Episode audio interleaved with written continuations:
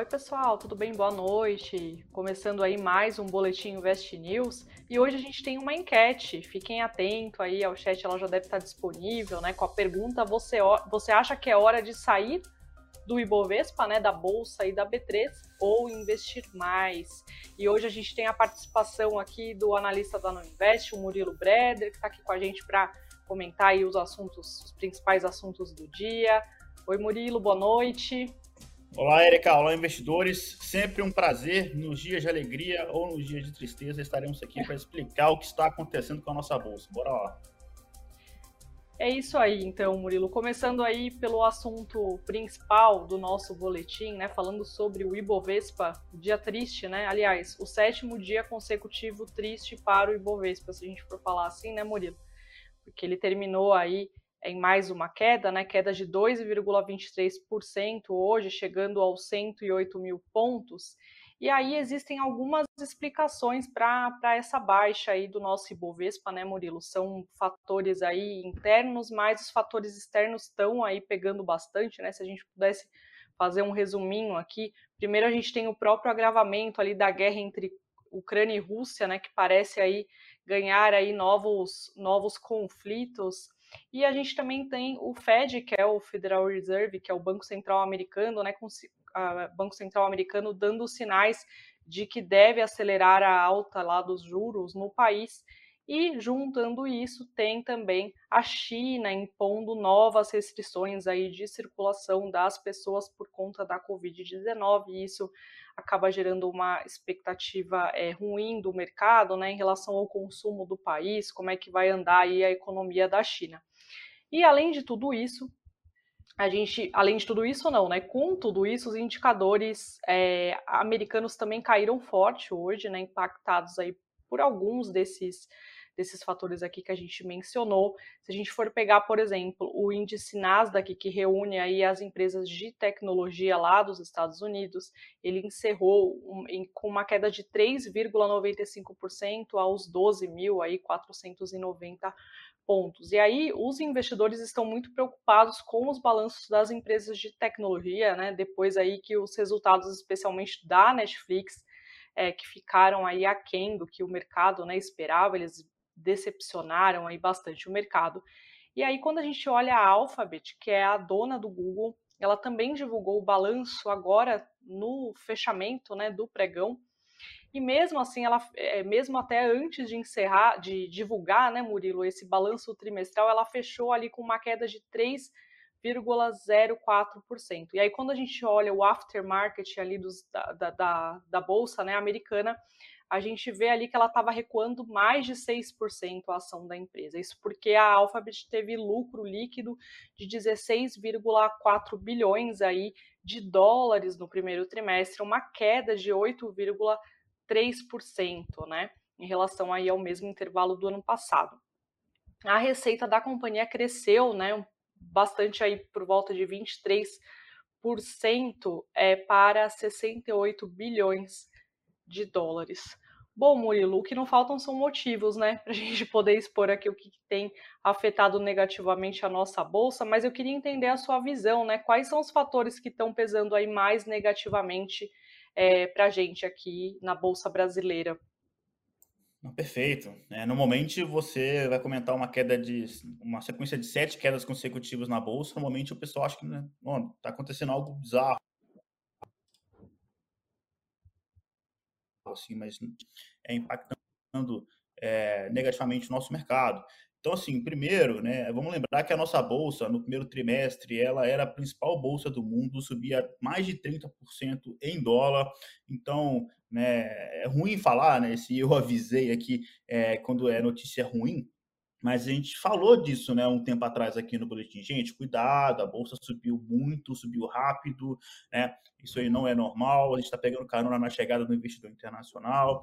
É, e aí agora a gente começou a sofrer com esse clima é, de pessimismo, tá? Então, de uma forma em geral, é a gente repercutindo um pessimismo que está ocorrendo nos mercados globais como um todo, não é algo só é, brasileiro, e resumindo, expectativa de menor crescimento e de uma inflação acelerada. Então vamos lembrar que está tendo um lockdown bastante severo lá em Xangai, na China, e há um receio de que a severidade desse isolamento fosse repassada para as demais regiões do gigante asiático e justamente em um momento em que a principal economia do mundo, que é os Estados Unidos, também está precisando levar os seus juros, os seus juros de uma forma mais rápida por lá também. Então você tem as duas principais economias a China, a segunda maior, sofrendo né, com o PIB sendo impactado por essa questão é, do lockdown por lá, e nos Estados Unidos, a alta de juros de uma forma mais rápida, podendo impactar a economia é, norte-americana também. E aí, é, o petróleo, o minério de ferro até chegaram a cair bastante, mas hoje o petróleo, principalmente, uh, voltou a subir por conta das falas das autoridades russas. Né? Entre os motivos, a gente tem. Uh, o aumento do temor dos investidores, né, com é, o, o, ministro de Relações Exteriores russo, o Sergei Lavrov, falando de uma guerra nuclear, que é um risco real, um risco sério, né, é, então isso assustou um pouco o mercado, mas mais do que isso, né, notícias do final da tarde são de que a Rússia cumpriu as ameaças e cortou o fornecimento de gás para a Polônia e para a Bulgária também. E aí, com isso, o petróleo de fato subiu, né? Porque é, é uma fonte de energia importante para esses países. Então, se não tem é o gás natural, vai, vai tirar energia da onde? Possivelmente de combustível fóssil. Por isso o petróleo subiu, né? E aí diante dessa questão, essas falas russas de risco, né, de guerra nuclear, se é algo real, algo sério, fecha aspas aqui do ministro de relação é, de relação exterior da Rússia, o índice VIX, que é o índice do medo, ele disparou, né? Então é, isso é um sinal, até, até uma pesquisa rolando aqui no nosso chat, né? Sinal de que é hora de comprar ou sair da bolsa. Tem 89% aqui falando que é hora de investir mais. Então, a galera que fala isso, né, concorda um pouco até com o Warren Buffett, que é para investir, é para você comprar na hora que tá todo mundo com medo e vender ao som de canhão. Então, o índice VIX é o índice do medo. Então, a galera, o índice hoje subiu bastante. Essa semana, o índice VIX tem subido bastante. O mercado mundo, no mundo todo voltou a ficar mais temeroso com a questão é, da, do conflito na Ucrânia, tá? É, e aí, entre os destaques de hoje, vai comentar daqui a pouco sobre eles, né? Sobre as principais altas, as PetroRio, 3R Petróleo, e por outro lado, quem caiu foram mais uma vez as empresas de tecnologia, porque se o petróleo sobe, aí volta aquele temor com a inflação maior, volta aquele temor. É, o próprio Fed anunciou né, que vai subir o juros de uma forma mais rápida, pode subir o juros de uma forma mais rápida por lá. Então, com isso, é, antes do Fed sequer subir, o mercado já ajusta na hora pela curva de juros. E aí as empresas mais ligadas à tecnologia hoje caíram por aqui, né? Por exemplo, Local Web, TOTOS, enfim. Então, é, esse é o cenário né, de mais um dia negativo. Tem mais uma coisinha super importante, mas aí totalmente fora, é aí algo totalmente nosso, é, os bancos. Né? O, o, mercado não gostou do, dos números de Santander, e aí o setor bancário tradicional hoje teve um dia bastante de queda, o Ibovespa, 25% dele praticamente são, é, faz parte do setor bancário, tá? E além disso, isso, aí, isso tudo que eu falei é hoje, né? Mas o, ao longo de abril, a gente tem tido uma, uma saída, uma interrupção do fluxo comprador estrangeiro. Né? Depois de alguns meses aí de alta, de, de entrada de fluxo, o mês uh, de abril tem sido é, do investidor estrangeiro saindo da nossa bolsa, um dos principais motivos para, por exemplo, até esse momento, o índice de small caps está caindo menos do que o Ibovespa. Tá? Isso tem impactado o nosso principal índice. E aí, qual que é o lado positivo nessa história? É, tudo que você falou é notícia ruim, Murilo. E aí, o que, que tem notícia boa? Por que, que, eu, que, dado tudo isso, eu deveria investir mais na bolsa ou não? É, primeiro, antes de eu cravar qualquer coisa, porque eu não tenho bola de cristal, né? Então, é, longe de querer fazer isso, mas eu queria mostrar o outro lado da moeda também. Porque o primeiro é o seguinte: é, a gente, o, mercado como um todo, ele já tem, já vem carregando esse, é, esse sentimento mais negativo, mais defensivo há algum tempo, tá? Então, é, não é algo que está pegando o mercado de surpresa, não, isso já está sendo colocado no preço. Segunda coisa, está começando a temporada de resultados.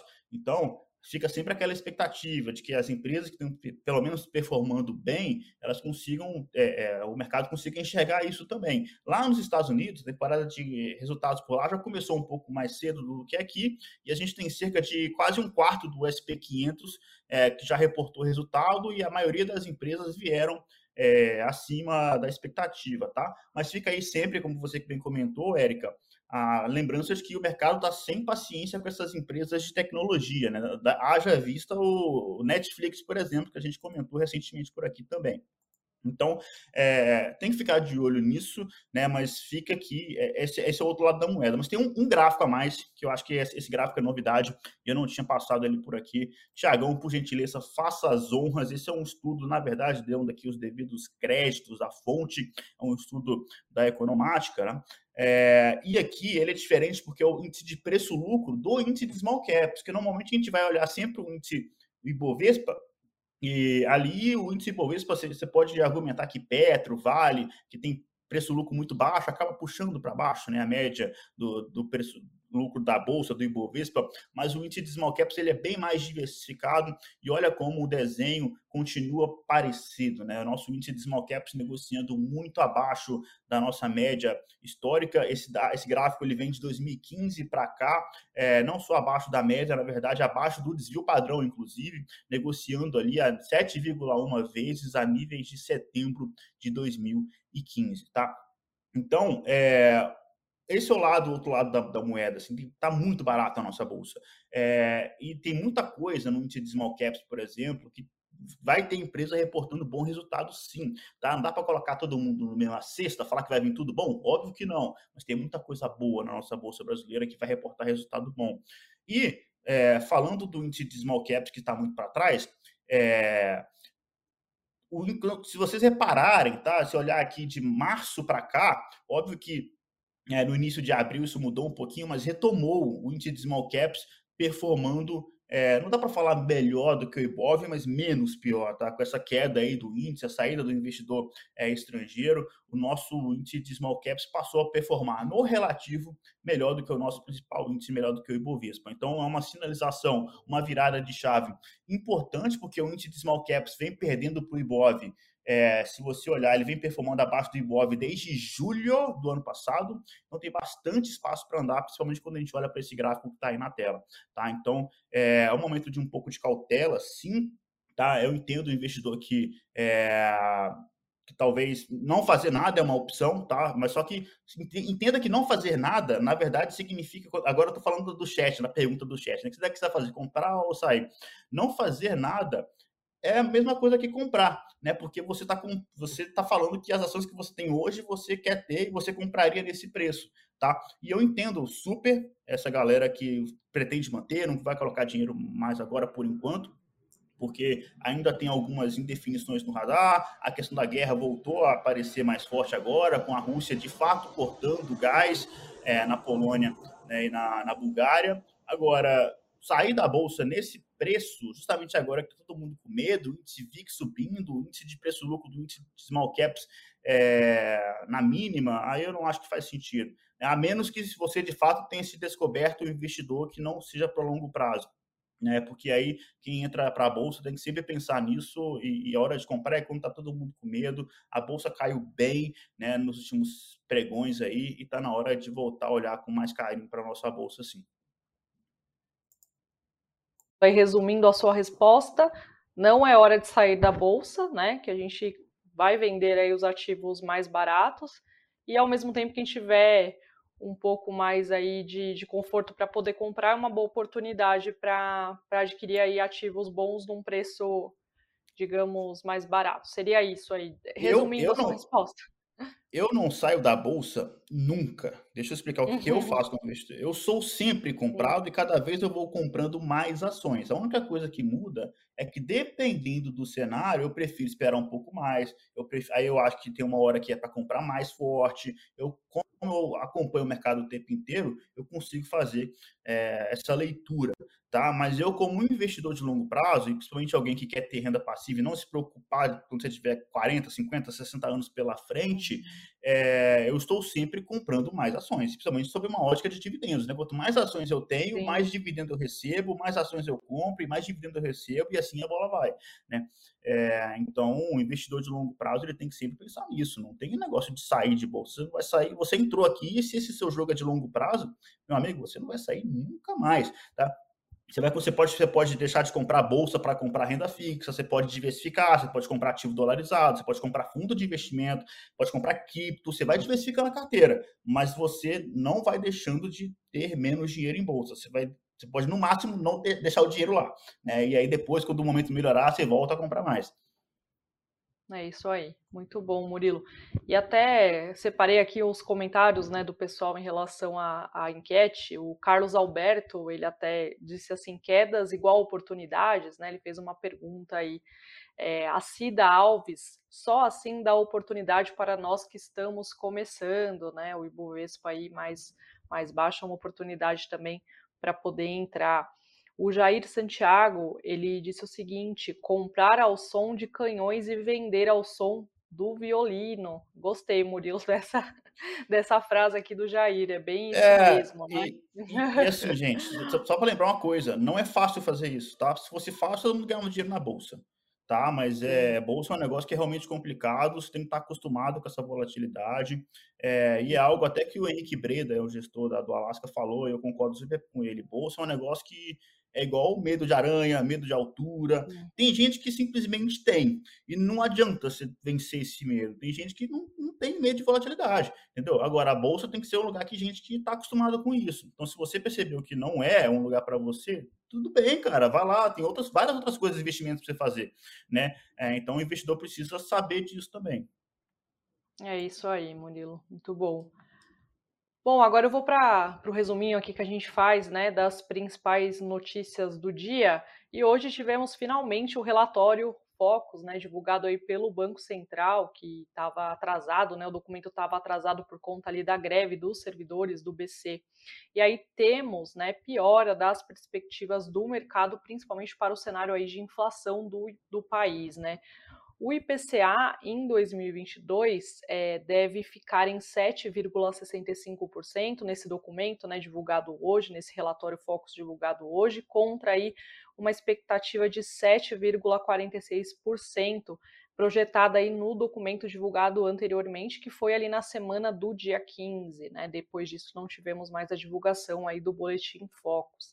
Para 2023, a variação do IPCA prevista aí pelos, economi pelos economistas do, consultados pelo Focus é de 4% e na semana do dia 15 a previsão era de 3,91%. Em relação à Selic, né, só lembrando que o presidente do Banco Central, Roberto Campos Neto, ele falou que o ciclo de aperto aí monetário da, do Brasil deve encerrar aí com a taxa básica de juros, a Selic, a 12,75% em maio. Mas as projeções aí do Focus revelam um aumento da estimativa para 13,25% neste ano, em 2022, contra aí 13,05% na semana aí, é, na semana do dia 15, né, do dia 15 de, de abril. Então temos pior aí na perspectiva da inflação, do IPCA e também da Selic. Já para 2023 a projeção permanece em 9%, falando aí da taxa Selic.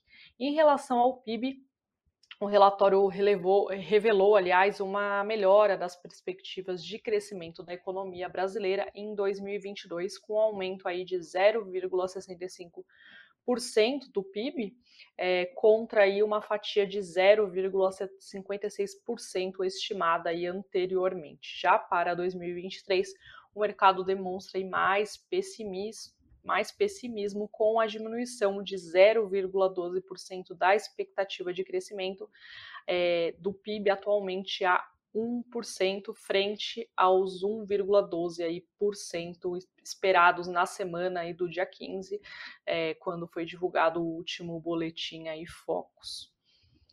Bom, e falando um pouquinho sobre a compra do Twitter, né, que foi nosso tema aí do boletim de ontem, depois que o, o Twitter, o próprio Twitter aceitou né, a oferta aí de compra feita pelo Elon Musk, que é o fundador aí, é, que é o, o, o dono né, da, da, da, Tesla, da empresa de carros elétricos. E aí hoje tivemos o fundador da Amazon, Jeff Bezos, né, que ele fez a seguinte pergunta na sua própria conta lá do Twitter. É, ele questionou, na verdade, em relação à China, né, como é que seria agora a postura adotada ali pelo Twitter com essa compra aí do Elon Musk. E é o que acontece é que os ativistas políticos eles avaliam que o negócio vai significar menos moderação no Twitter e a reintegração de indivíduos banidos, incluindo aí o ex-presidente dos Estados Unidos, Donald Trump, né, que foi excluído aí da rede social, e também a própria China, né?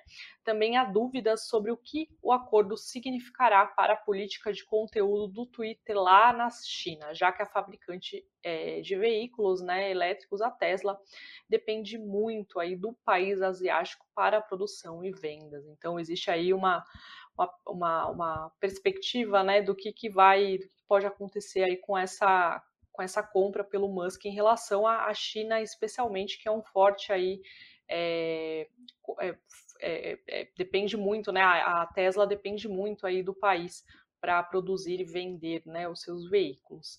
Agora falando um pouquinho sobre crédito imobiliário, o crédito imobiliário com recursos da caderneta de poupança no Brasil somou 14,8 bilhões de reais em março, uma queda de 19,7% em relação a março do ano passado. Os, os dados né, são da ABCIP, que é a entidade que representa as financeiras do setor. O dado, na verdade, evidencia aí o rápido esfriamento do setor diante da combinação de queda na renda média das famílias e do aumento dos juros, em linha aí com os esforços do Banco Central para tentar conter a inflação que vem aí é, persistindo em alta. No primeiro trimestre, o montante financeiro dos financiamentos somou do crédito imobiliário, né, somou 41,21 bilhões de reais, uma queda de 4,7% na comparação anual. Em 12 meses até março, o valor financiado de, de 203,4 bilhões de reais foi 38,4% maior se a gente for comparar aí aos 12 meses anteriores. Agora falando do balanço, do balanço do Santander, né, o Murilo comentou aí também, né, as ações do banco acabaram pressionando, ajudaram a pressionar o Ibovespa, o, o índice financeiro, por exemplo, que agrupa e que representa as ações dos bancos, das instituições financeiras como um todo, caiu, acabou caindo 3,55%, né, ao final do pregão de hoje. E só para a gente entender, né, depois que o, o Santander reportou aí o balanço, as units da, da empresa encerraram em quedas de 4,70%, negociadas aí a, 30, a R$ 32,05. A ação preferencial do Santander caiu 3,12 para R$ 17,05. E aí só lembrando, né, que o banco registrou um lucro, um lucro líquido de 4 bilhões no primeiro trimestre deste ano, o montante é 1,3% maior se a gente for comparar o mesmo período aí do ano passado, e frente aí uma projeção média de 4,026 bilhões dos analistas consultados pela Refinitiv. Acho que é assim, né, Murilo, que fala.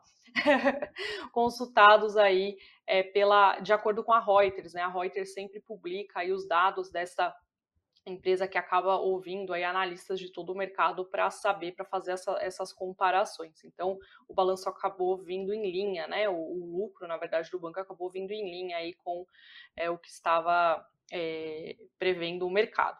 As provisões para créditos de liquidação de duvidosa, de liquidação de duvidosa atingiram 4, 61 bilhões, uma alta aí de 45,9% na comparação anual. Esse é um indicador bem importante, né? Quando a gente fala, as provisões são bem importantes quando a gente fala aí é, dos bancos. Então vale a pena aí acompanhar, né? Como é que vão ficar os balanços das outras instituições financeiras aí que vão divulgar o, os números ao longo agora de maio, né? Principalmente.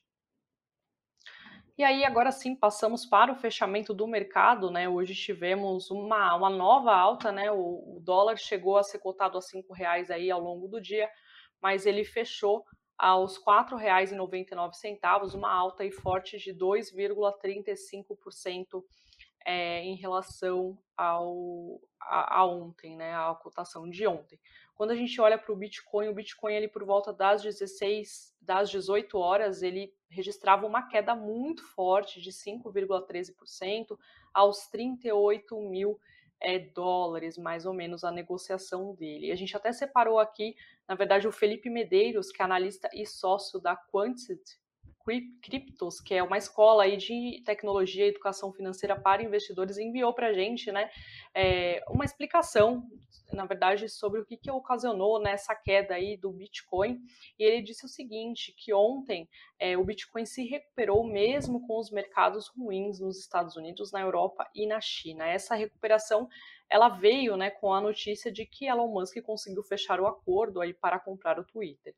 Como o bilionário é entusiasta de cripto como Bitcoin e Dogecoin, o mercado reagiu de forma positiva a essa notícia aí, avaliou Felipe Medeiros.